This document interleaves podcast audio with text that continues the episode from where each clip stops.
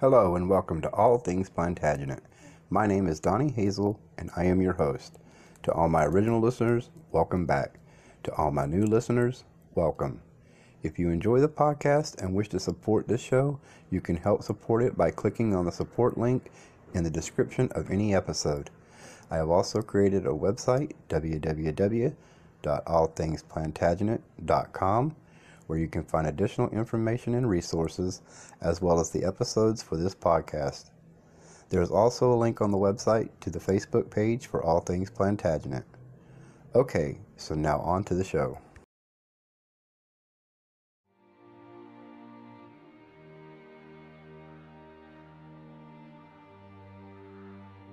A frostbitten moor in northern England. Palm Sunday. Yet that's not why thousands of men now make their silent prayers. They know what is to come.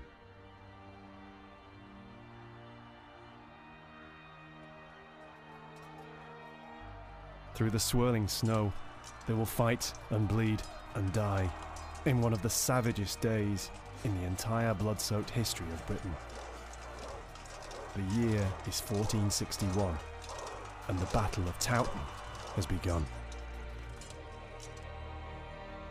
A team of archaeologists has spent years finding out what happened to the victims of this terrible day. Chivalry certainly didn't exist. A battlefield is like a multiple murder scene. Now they're attempting to discover how King Richard III himself laid memory to the fallen. That indicates that it's absolutely of that time. And see what remains of the chapel he created in tribute to the men who died for the House of York in the Wars of the Roses. We have a classic view of the storybook medieval life. We don't hear the stories about the common man trying to keep his family alive.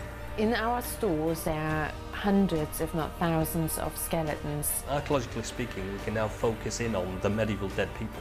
You're looking for clues in the skeleton all the time. And you couldn't help almost look through their eyes thinking, what did they see?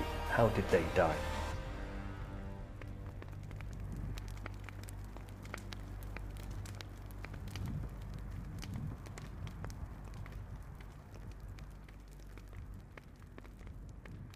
So followed a day of much slaying between the two sides. And for a long time, no one knew to which side to give the victory. So furious was the battle, and so great the killing. So wrote a contemporary 15th century chronicler. The Battle of Towton, on Palm Sunday, March the 29th, 1461, was one of the largest ever fought on English soil, and almost certainly the bloodiest. It left a scar that took generations to heal. The legend of Towton is left to us by the chroniclers. Some 60,000 men from the rival houses of York and Lancaster fought there. It was the culmination of years of dynastic conflict for the English throne, known as the Wars of the Roses.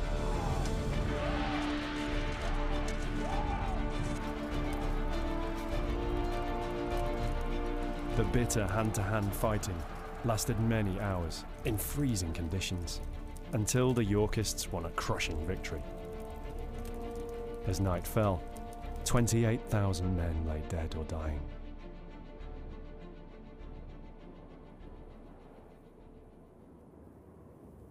When, almost five centuries later, the remains of some of the dead were discovered in the Yorkshire soil, it was clear just how terrible that day in March 1461 had been.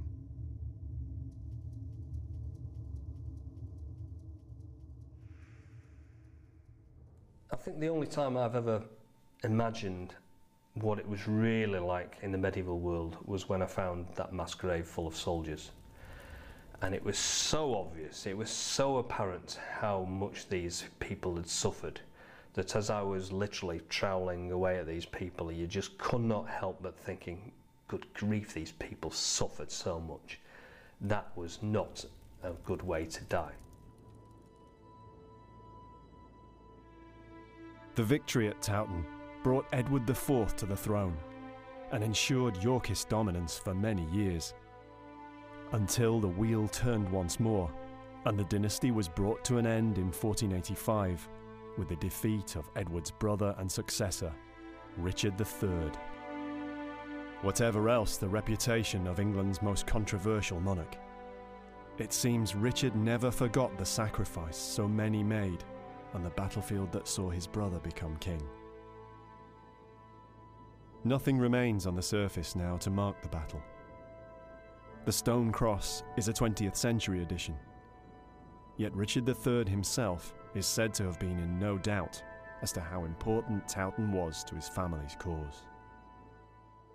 It meant a lot to Richard III because his brother was made king here.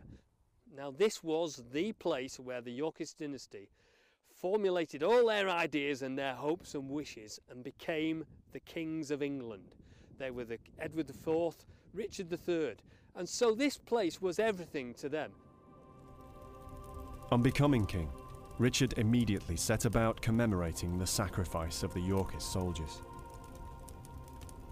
Richard wanted to put this in stone. He wanted to build a memorial chapel. And in the village of Towton, he did that. He raised this lovely, apparently gorgeous chapel, very sumptuous, it's, it's said. Yet of this sumptuous chapel, it seems there's now no trace. It's one of the greatest riddles of the whole Towton story.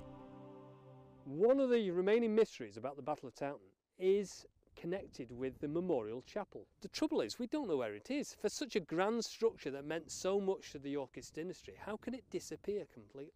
And that's one of the things we needed to find out. Where had the chapel gone to? Archaeologist Tim Sutherland is determined to solve this centuries old mystery. He's been linked with the story of Towton for almost two decades. It all began in 1996 when he was called in after developers working at Towton Hall made a grisly discovery. We were very fortunate in Towton in that when a building was uh, being replaced, they dug new foundations and they dug deep enough to actually uncover human remains. The builders had discovered the last resting place of some of the Towton dead. The only mass grave from a medieval battle yet found in Britain. These things are incredibly rare. A lot of mass graves are buried very deeply under the soil. Usually they're buried in places where they are not going to be disturbed. There were approximately 50 skeletons in the grave, each one a snapshot of life from half a millennium ago. Time was limited. There were just five days in which to carry out an excavation. A team of archaeologists from the University of Bradford was called in, including Tim Sutherland. Those skeletons really brought home what a, what a rough life it was. You could see by the physique of the people, they were really robust people. They were very strong, and of course, you had to be. They were working on the land, they were doing physical, hard manual labour a lot of the time. They were tough, tough people compared to us. These people had been killed fighting or had been caught up in a fight. So they had evidence of extensive trauma, and head wounds and wounds to the body. The weapons, the, the arrowheads, for example, still exist and still lie in the soil. Working with Tim to help find these traces in the Towton soil was metal detector expert Simon Richardson. A metal detector is a perfect tool. Um, it's the eyes under the ground, if you like. Simon has decades of experience in metal detecting, and he works alongside archaeologists, adding an extra layer to remote sensing surveys. I know the archaeologists have their um, geophys and the magnetometers, um, but the metal detector for me goes one step further.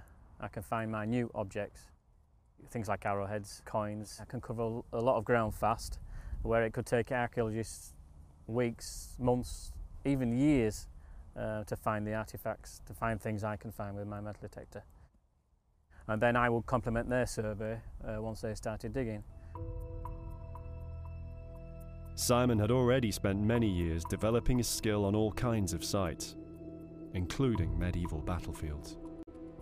if you're on a medieval site, you never quite know what's going to, going to come up next. Um, and it can be absolutely thrilling. Over the years, Simon has found a wide array of artifacts from Towton, each one carefully GPS logged. This is the sword shape. It would have gone on the end of a, a leather scabbard from a medieval sword.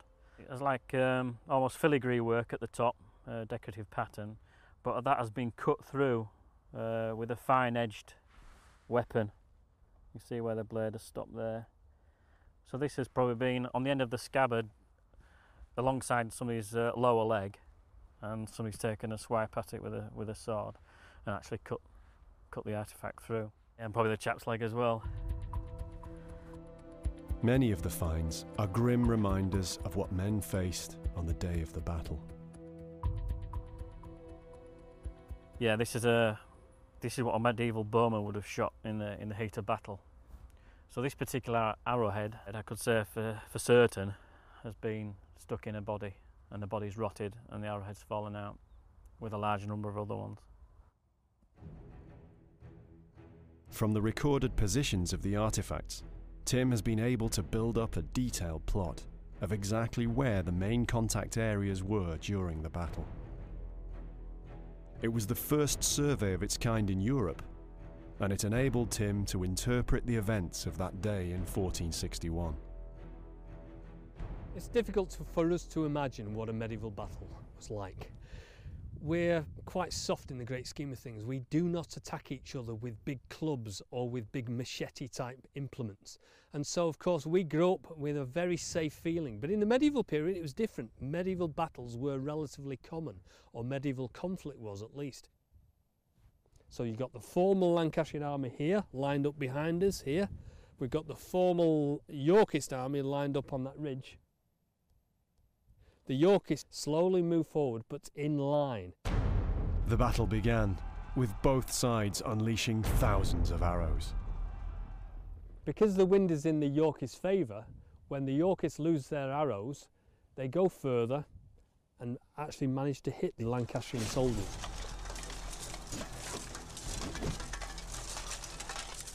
The Lancastrians loose their arrows, and because the wind's against them, all their arrows fall short.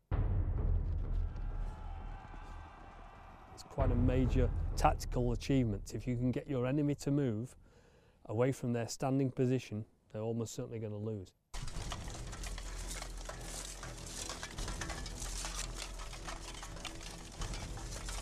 The Yorkists, they can stay put. The Lancastrians can either withdraw or they can attack. And at this point, they are numerically superior, so they decide to attack.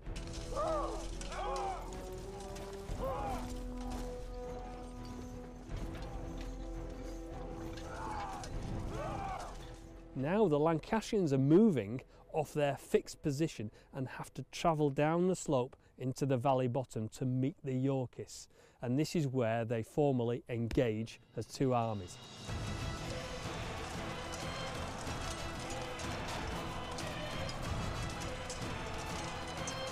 The deadly stalemate continued until late in the day, Yorkist reinforcements arrived and tipped the balance against the Lancastrians, who finally broke and fled. The whole of the landscape is just full of people fleeing off the battlefield in all directions. Some people tried to get to Tadcaster, to the river crossing.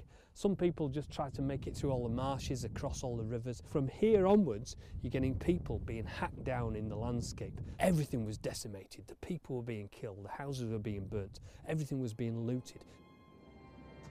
It's possible that the men buried in the mass grave were killed during the chaos and carnage of the rout. It was in this war ravaged landscape that Richard's new chapel once stood. It's a huge area, though, and trying to find buried remnants of a single building could be difficult. Tim's been surveying this landscape for years now, so with magnetometry and geophysics, he's gradually built up a picture of what lies beneath the surface. Matching this with documentary accounts, he's found that at the time the chapel was built, Richard III also sanctified this area of the battlefield. Some of the dead were cleared off the middle of the battlefield again very soon after Richard became King of England. And he did that presumably to sanctify the ground, uh, take the burials off the unconsecrated ground of the battlefield and put them here in, in an area we know was consecrated ground because there was a chapel here before the Battle of Towton. Chapel Hill seemed at first to be the right place to look, but it turned out not to be as simple as that. So over the last 15 years we've covered this whole field in geophysical survey and excavation. Importantly, we've excavated some of these features. So the whole of the top of Chapel Hill here has been excavated. We know that this is a plain field covered in medieval field systems and there's nothing that remains of a chapel or any structure out there. The only bit of Chapel Hill now that we haven't looked at intensively is inside the garden. Let's face it, this is the only place left where it can be. We've looked everywhere else. So if it's not here, then there's going to be no trace of it. The area Tim's now focusing on is within the grounds of Towton Hall itself, known as Chapel Garth. It's worth a try. The hall wasn't built in 1461, but the site was in the battle area. The defeated Lancastrians almost certainly retreated through here.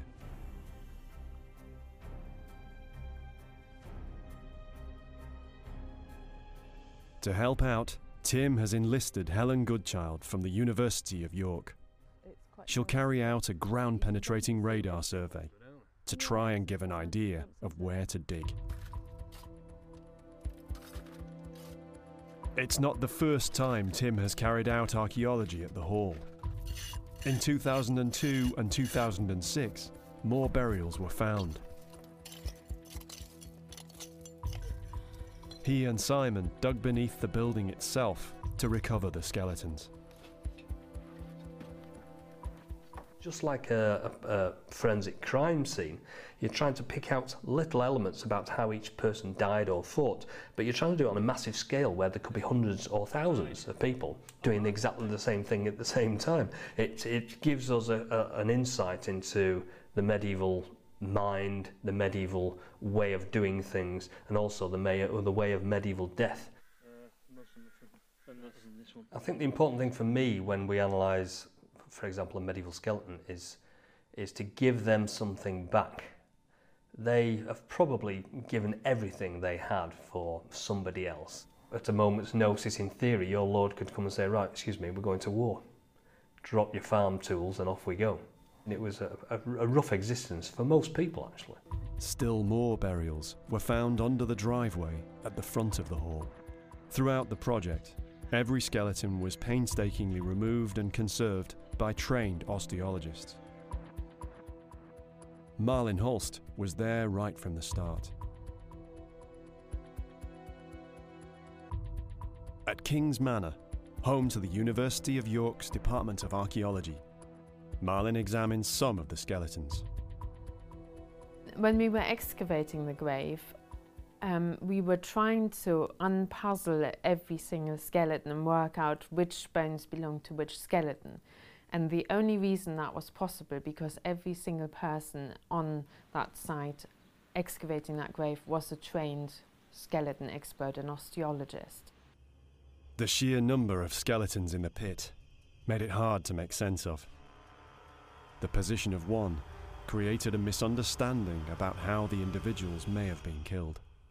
It appeared as if one skeleton had the arms tied behind their back and of course, that had massive implications with regards to the interpretation of this grave, because it suggested then that perhaps at least one, if not all of them, were prisoners. The interpretation that there were prisoners executed during or after the battle is a myth that's dogged the story of the excavations. Yet careful recording of each individual bone meant this could be disproved this myth that had been created about this possible prisoner um, could be dispelled by the fact that um, we closely analysed the skeletons and we realised actually we'd recorded one arm twice. And one of the arms of this individual that looked as if he'd had the arms tied behind his back one of those arms actually belonged to somebody else and had therefore been recorded twice. So that myth was completely destroyed. Analysis showed, though, that almost every skeleton carried some evidence of violent injury, the grim reality of the medieval age of chivalry.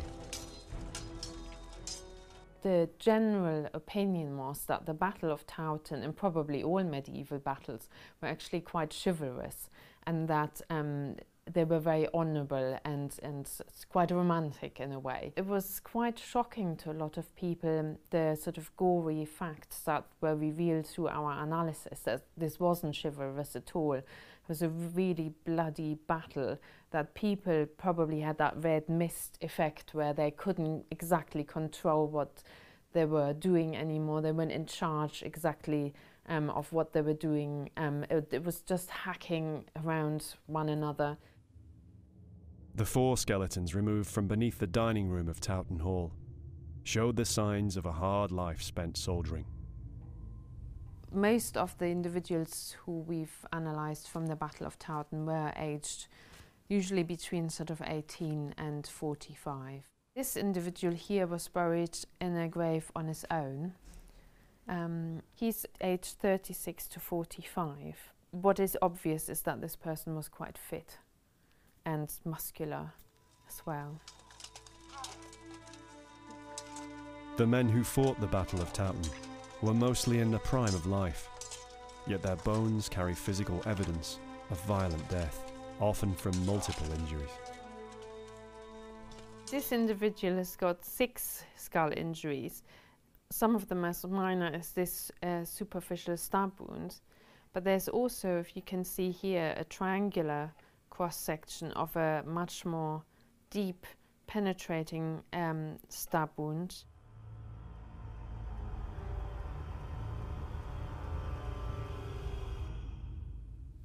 And then a large cut here, which you can see has entered this area. And all of these have caused fracture lines that are emanating from them. If you turn the skull around, you can see that there's another stab wound here and another cut wound here in this area. So this person had uh, a blow to the left side of the skull, uh, probably three stab wounds to the back of the skull, and one, two large cuts uh, to the back and side of the skull as well.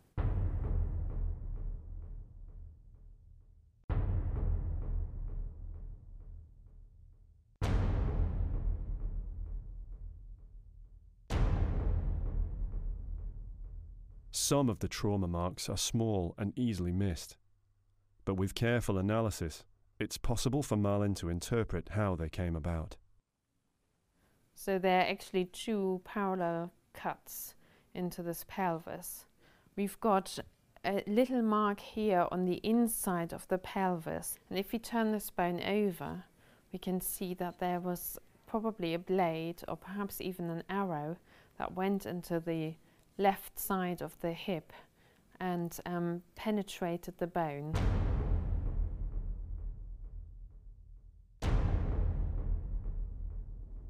More than one of the skeletons has unusual blade trauma to the jaw. This led again to interpretations that the men had been executed or finished off by having their throats cut. So this individual has actually also got a cut there on the jaw in exactly the same place as the previous skeleton, um, but a much deeper cut that's um, actually uh, come from the sort of front and the side, um, and then bone has splintered off upwards and downwards on the lower jaw.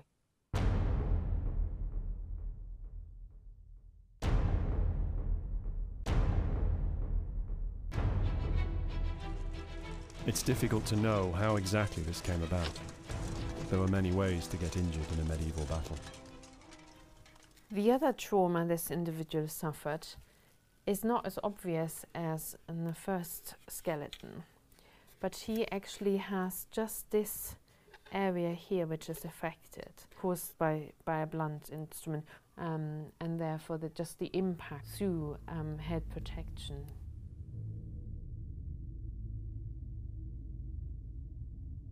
One of the skulls carries an injury that was evident straight away as it was excavated. It's one of the most horrendous found on all the Towton skeletons. This injury here was noted immediately on site um, during excavation when his skull was exposed. Um, it's a cut that's come from above and the left hand side of this individual and actually ends here so it was probably the tip of a sword which severed this person's lip um, and maxillary bone here and also his teeth. I think it must have come from the left side um, and above.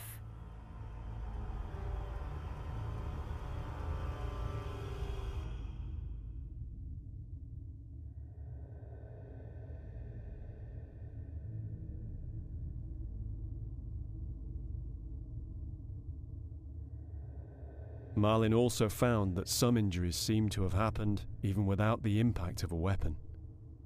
These men may have led hard lives and been used to fighting, yet this didn't stop them experiencing terror in a battle like Towton. So this person has fractured the first molar in their mouth, and this has occurred before death. And when we spoke to soldiers who uh, would currently be um, fighting, they said that in the midst of battle they clench their teeth um, to such a degree that it actually causes fracturing of the crowns of the teeth. Of these four skeletons, three had been buried together in a triple grave. It seems possible that brothers, sons, fathers, or cousins may have faced battle together that day in the snow.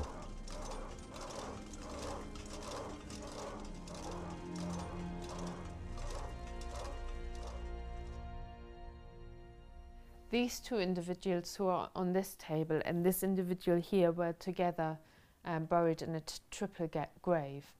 And uh, it's quite interesting that these all three have got a minor genetic trait in common, and that's a little anomaly in the spine. Uh, the fact that these are all very, very similar could potentially suggest that they were related. Back at the hall, the remote survey around Chapel Garth is complete. The hunt for the chapel is proving more difficult than even Tim imagined. The geophysical survey doesn't show anything that looks like buildings on this part of the hill.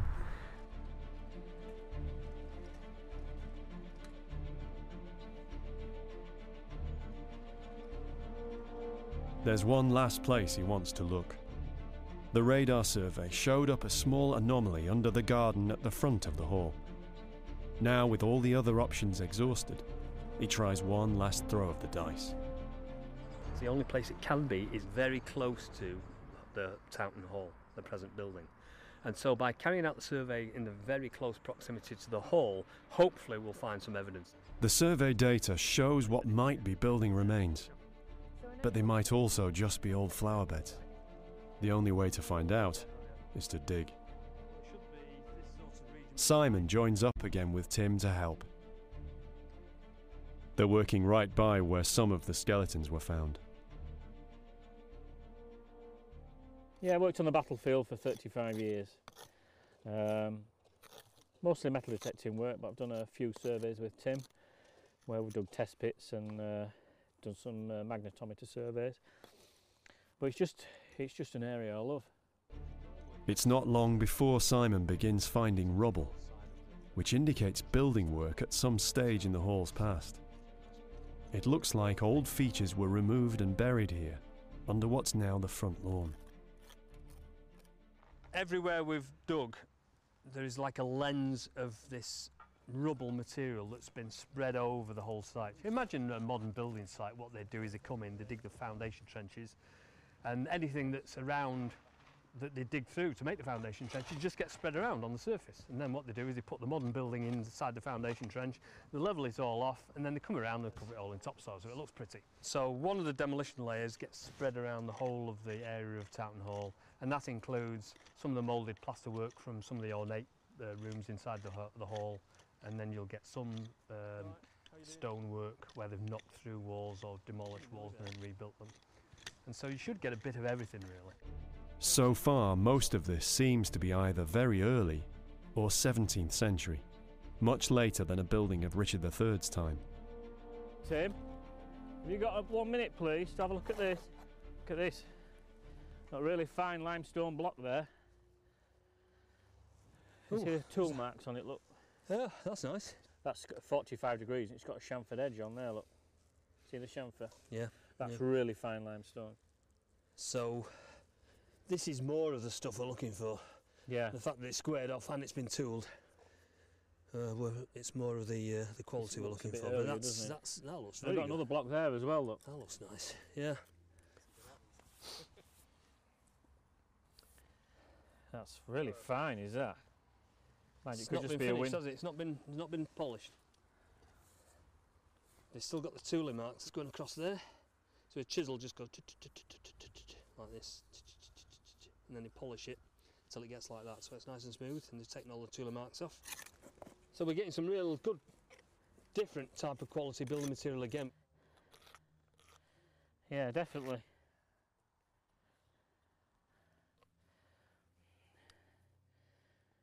Maybe the edge of a windowsill.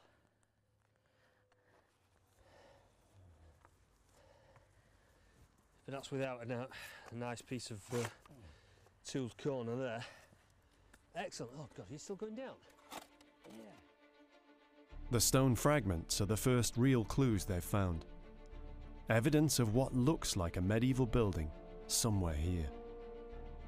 But with no foundations or walls still in situ, it's difficult to be sure. Could they be from Richard III's chapel? Where is Richard III's chapel? It's a very good point because it's somewhere tantalisingly close to this site. It's so close you can almost smell it because it's nowhere else. We've looked on top of the chapel hill, we've looked north and south, we've put test pits in, we've done geophysical survey. This is the only location where there are medieval buildings. The finds encouraged him to begin working out what form Richard's chapel might have taken. No illustrations or plans exist, so to get an idea of what a 15th century medieval chapel built by a king might have looked like, Tim heads to Warwick. Richard Beauchamp, 13th Earl of Warwick, was one of the most powerful noblemen in England in the 15th century. After his death, the family memorialised him by building an entirely new chapel here in the Collegiate Church of St Mary's. It's one of the most opulent chapels still surviving from the time of the Wars of the Roses. This was built just before the Battle of Towton and it's built over the period that, that encompassed the Battle of Towton. But one thing we don't know about the chapel at Towton is how big it was. Was it, was it on this scale or was it significantly small or was it half as small or a quarter as small? Was it more of a private, little private chapel?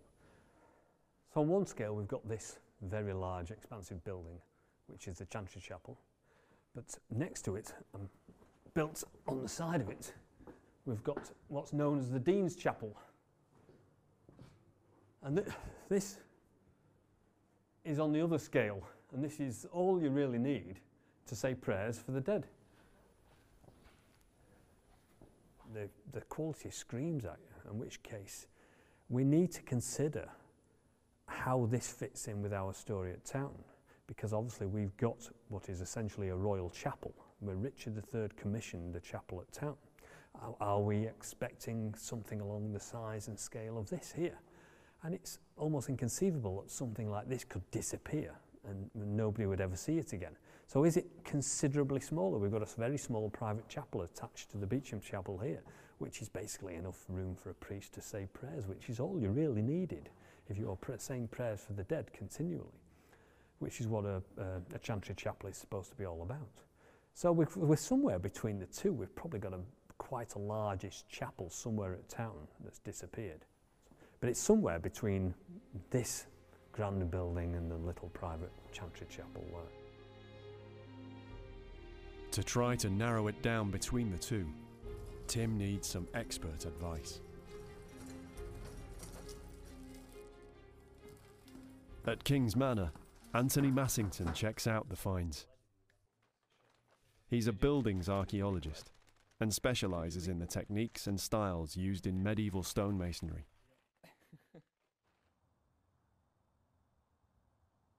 There were buildings at Towton earlier than the battle in 1461, and much later from the 17th century on. Richard III's prestigious chapel is known to have been started during his two year reign, from 1483 to 85. So Tim needs to date the stones to roughly the end of the 15th century. So are we talking post-medieval, sort of Jacobean, early Jacobean, Mhm. or are we talking about a medieval, late medieval period? Yeah. And then we need sort of status. How good is the quality of this? Is it top quality, Mhm. medium, or pretty poor? So what do you reckon to that? In terms of- Straight away, Anthony identifies the What is it for a start? That's the jamb of a window. So it's the vertical should right be- on the side. Yeah, so it should be like. Should we, should, should be that way. And I presume this is the glazing bar. Yeah, yeah, exactly. So that's the glazing groove. The jamb is the stone frame of the window. The glazing bars supported the leaded stained glass panels. It looks in keeping with a church, but one grand enough to have been built by a king? It's not peasant stuff. No. No, this is It's this quite- is it's quite really good. high status. This Oh, is it's th- high status. Yeah, yeah. Oh, this is this is very fine. I mean, it's it's it's it's finished really in a nice way, and um, yeah, you wouldn't get this except in a high status building. Excellent. And is it right? High status fits with the kind of sumptuous chapel Richard III may have built, um, but can it be dated to the right period? window in a building. And this sort of chamfer style is current from the end of the 13th century all the way to the mid 16th. It's a really broad range. Tim needs to narrow it down. Maybe some of the other pieces can help. That's good news. Yeah, so that yeah. would tie that in in theory. Uh, let's go on to one of the other major ones. So, for example, this one.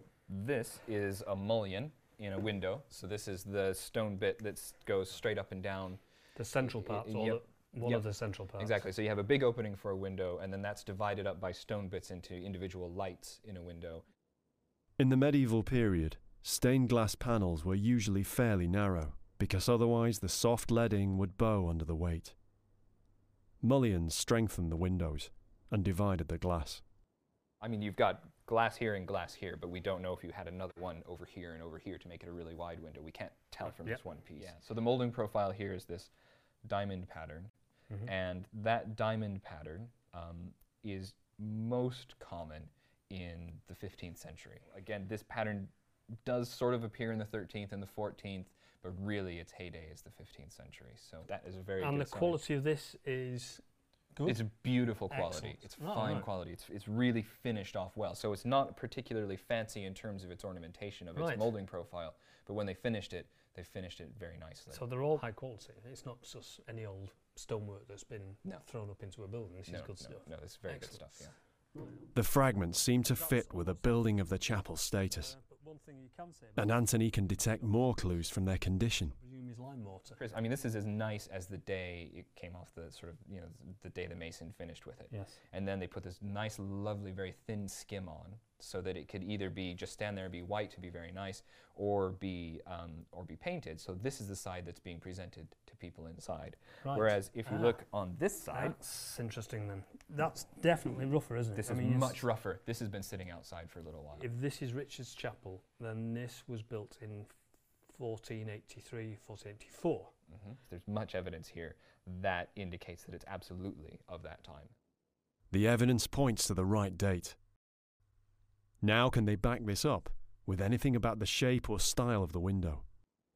I would initially have said this is a corner of a window sill, and this is the inside. I, there- you can't tell if this is necessarily a head or a sill if- without finding a piece of t- stonework that has a, a slight curve to it. You, you're not going to be able Well, to tell. that's when I might be able to help you because there is this one. I mean, we're talking about very, very slight Tiny curving. curve. That's the only bit of curve that Let's I can find anywhere in any of this. No, my initial feeling on this one is that that's been cut that way. That's Right. Oh. Because I, I think I'm seeing a little bit of tooling, and then we Right, can tell but you that may what that be a, a part of the upper, the, the upper framework of a, of a Yeah. curved Yeah, window. yeah, it's it's so nicely finished here that I I'm pretty sure that's intentional. The fragment seems to hint at arches, though just how tall or wide the whole window was can't be judged without more evidence. But there's one more thing Anthony can tell. These fragments aren't reused. So this is primary rubble. This is this is primary and it's and it's not been reused. Primary 15th century stonework, not broken up for walls or infill, nor as weathered as might be expected if it had stood for hundreds of years in the elements. Tim begins to suspect what might have happened to the chapel. I'm pretty certain that this ties into a period of the hall when it was renovated in the 19th century. Uh, now, this is the tricky bit because this suggests that somewhere there was an upstanding chapel that was renovated and knocked down in the 19th century. We don't have that, so we've got a problem there. Unless, of course, we're talking about a building that just got buried within another building. Is that possible? Those sorts of buildings are really ephemeral and they get repurposed. And then once they get repurposed, fragments of them can hang around for centuries. And bits of them will come out as a building gets renovated. So it's entirely, entirely possible that in somewhere in the core of the present building, you've got the chapel. Towton Hall first appeared sometime in the 17th century. Then it was changed and expanded over the years into its current form. If it were built over a chapel, you'd expect it to follow the normal church alignment east west. Yet that isn't the case here.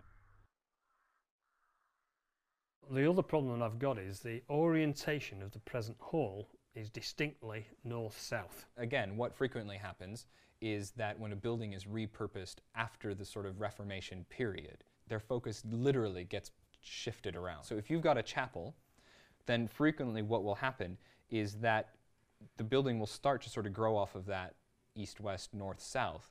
And then if you happen to sort of leave a little bit sticking out, it's very common that in renovation they'll just lop that off and suddenly turn an east west building into a north south building. If the chapel somehow survived, still standing within the footprint of what's now Towton Hall, then where is it? Tim goes back to the evidence of the mass graves and the other burials around the hall. Maybe they can help him find the chapel. If I didn't know the sort of when those burials were from, mm-hmm. I would say that those burials are younger than the house Yes. because they're in alignment with the house. Yes. Now, the burials would have been put in alignment with any sort of chapel that would be on this site. I've never seen a building follow a burials alignment, a skeleton's alignment, but I've seen lots of building following the alignment of an older building that they're building on top of. The three things that leapt out at me when I looked at this plan. The first thing is that the house respects the alignment of the burials, mm, Yes. and and that means I think the house's alignment is preserving the memory of the, whatever building was formerly on this site, which is common. I mean, it, that happens when they convert these spaces. I would put the chapel in this region, In the central block. in the central block, yeah, in the central block. And like you said, I mean, e- either the house is built and it butts up, the earliest house is built and it butts up against the chapel, so you may have a west wall of a chapel here, or the house just encased the earlier chapel. Or, I mean, Anthony's interpretation fits with Tim's research. After the battle, the landscape was sanctified. Many of the dead, hundreds, perhaps thousands, were recovered from the fields around Towton. With due care, they were reburied in the consecrated ground of Richard III's chapel. As the centuries passed, Towton Hall grew around it until the chapel itself was gradually hidden within.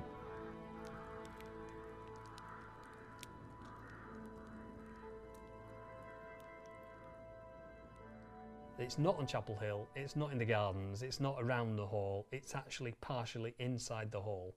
And therefore, the evidence we've been looking for is actually inside all the data that we already had, all the, Yes. you know, the whole buildings. Mhm. So for the last 15 years, we've been looking for something and it's been there in the one location Yeah. where there is still a standing structure. Yeah. So this answers one of the main questions about where Towton Chapel went to. The fact is, it didn't go anywhere. it's still it's there. still there, still inside the hall. Yeah. That is unbelievable. So that's 15 years of work. You've learned a lot about the context, though. exactly. mean, So now we know the landscape fruitful. it's in, and this is, the, at the moment, the summation of all this evidence. So it really does tie into the fact that it's a Richard's Chapel is now possibly still existing to a small or greater degree in and around uh, Towton Hall. Yeah. Thank you very much. You're That's very been welcome. absolutely fantastic. The years of careful detective work have paid off. It seems likely now that Richard III's chapel, so long lost to history, may have been there all the time.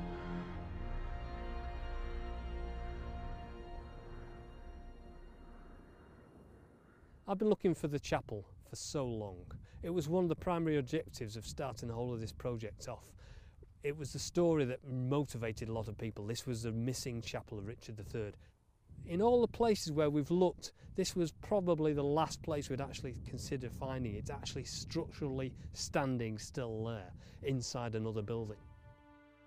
More than five and a half centuries later, the memory of Towton lingers in the Yorkshire fields, and in their many thousands, lost within sight of York's great minster, the dead still lie.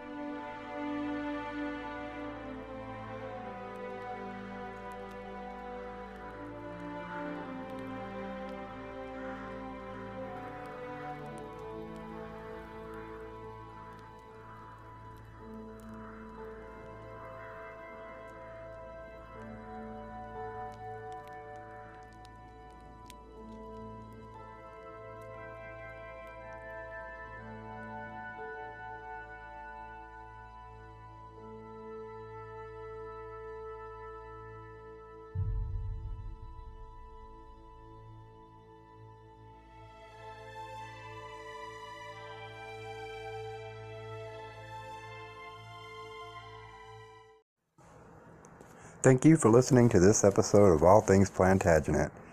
Remember, we also have a website, www.allthingsplantagenet.com, where you can find additional information and resources, as well as the other episodes. Thank you for listening, and have a great day.